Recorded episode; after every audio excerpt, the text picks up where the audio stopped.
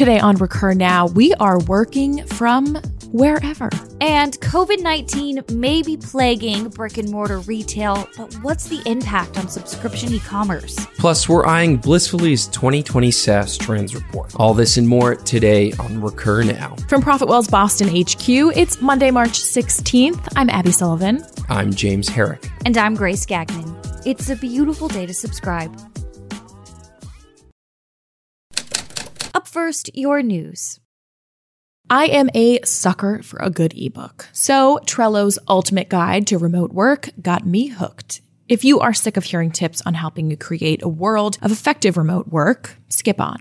But if you're skipping on, you're also avoiding the unavoidable. Whether it's due to the pandemic or the fact that remote is undeniably revolutionizing the way we work, the more resources, the better. It's about immersing yourself in the advice, the research, the data. And the Trello team believes that sharing is caring. They won't even ask you for your email address to download this one. They grabbed advice from the crews over at Litmus, Buffer, Evernote, Zapier, Atlassian, and more. It's about debunking common remote work myths, highlighting remote work communication best practices, specific software recs, advice on finding remote jobs, although that shouldn't be that hard right now, and exploring the culture around remote. If you're not immersing yourself in the possibilities of remote right now, you're doing yourself a disservice. Working effectively on a remote team requires discipline from every employee, but especially from leadership. If leadership can't do remote well, the whole company will fail. So, C suites better listen up too. Willing to sign up in your subscriber newsletter. Let us know what you think and be sure to reach out to me at abby at recurnow.com with your thoughts on remote. Even if you disagree, I want to hear it all.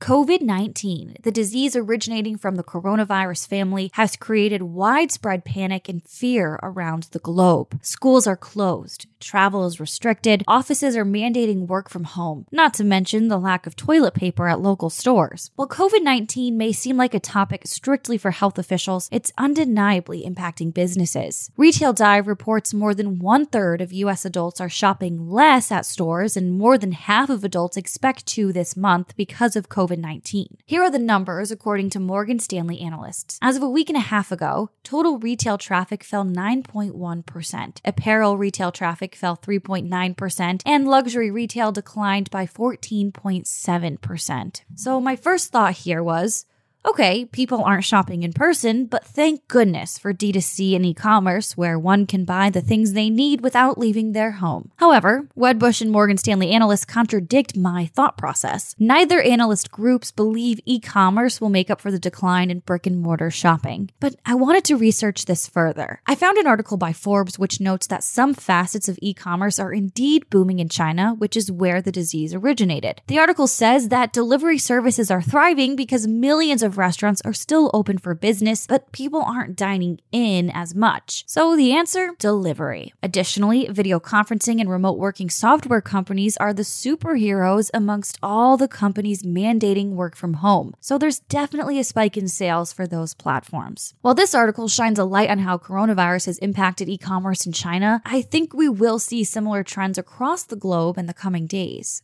Being cooped up at home for a weekend or amid a pandemic sounds like the perfect time to download Blissfully's 2020 SaaS Trends Report and start scrolling. The TLDR SaaS apps reign supreme across departments, but waste is growing. Blissfully is a total SaaS management platform. They've worked with hundreds of companies globally to help them manage their SaaS across their orgs. They help companies automatically detect the SaaS products they're using across the entire organization and use that information to optimize spending improve security, and simplify IT operations. Because of this, the Blissfully team has access to some serious aggregate data. We're talking 10 years of data from over a thousand companies, and they've analyzed it to highlight some interesting trends. So here it goes 80% of the top 100 SaaS apps are HQ'd in the US, which is more heavily concentrated than broader tech itself. About half of the top 100 SaaS apps are still private, with an average backing of more than $100 million. The typical mid market company uses 185 different apps, and apparently SaaS app usage across all companies is up 30%, and the spend is up 50%.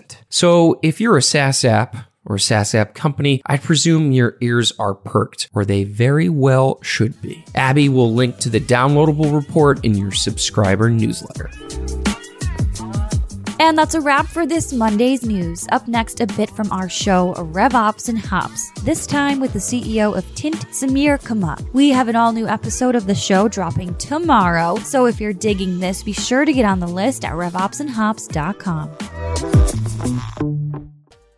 Welcome to RevOps and Hops. I'm Patrick Campbell here from Profitwell. Got Michael Klett here from Chargify. Hello. And then Samir joining us to talk a little bit about CS and sales.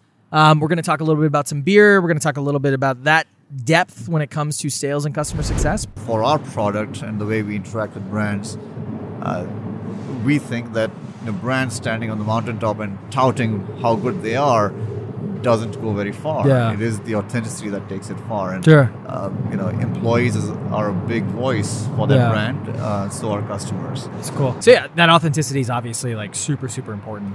Uh, absolutely, and and you know that's that's absolutely the foundation of our of a product and a solution is for brands uh, to not be the ones touting what they do, because that doesn't travel very far. It is when the employees and customers say good things about the brand, uh, that's when the others tend to care. Yeah. uh, and that's when the brand really stands out. Uh, So we believe in it. Uh, That's cool. Absolutely believe in it. Yeah. Cool. There's like a social proof built in there. social proof uh, word of mouth is a real thing uh, and Yeah. in today's day and age uh, social media is the platform for delivering that word of mouth uh, how many times do we actually buy a product because a brand says it's great Like Netflix, right? So Netflix has hundreds of engineers dedicated to personalization, right? But now there's so many choices that I still don't really choose anything unless someone's like, "Oh, did you see that series?" I'm like, "No," but I'll like watch at least the first Exactly. episode now because you mentioned it. exactly Yeah, that that tribe concept I think is super interesting to me because it's been around obviously for a yeah long Seth Godin time. yeah, talks a lot about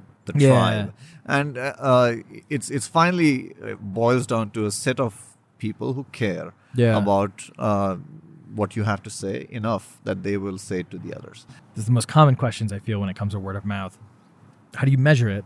yeah How do you make it like how do you inflate more of it or how do you create more of it? That's it for your Monday roundup. Don't hesitate to reach out to me at abby at recurnow.com if you have input on any topic we cover or you want to collaborate on a potential story. This has been a Recur Studios production, the fastest growing subscription network out there. If you find use for the show, subscribe for more like it at profitwell.com slash recur.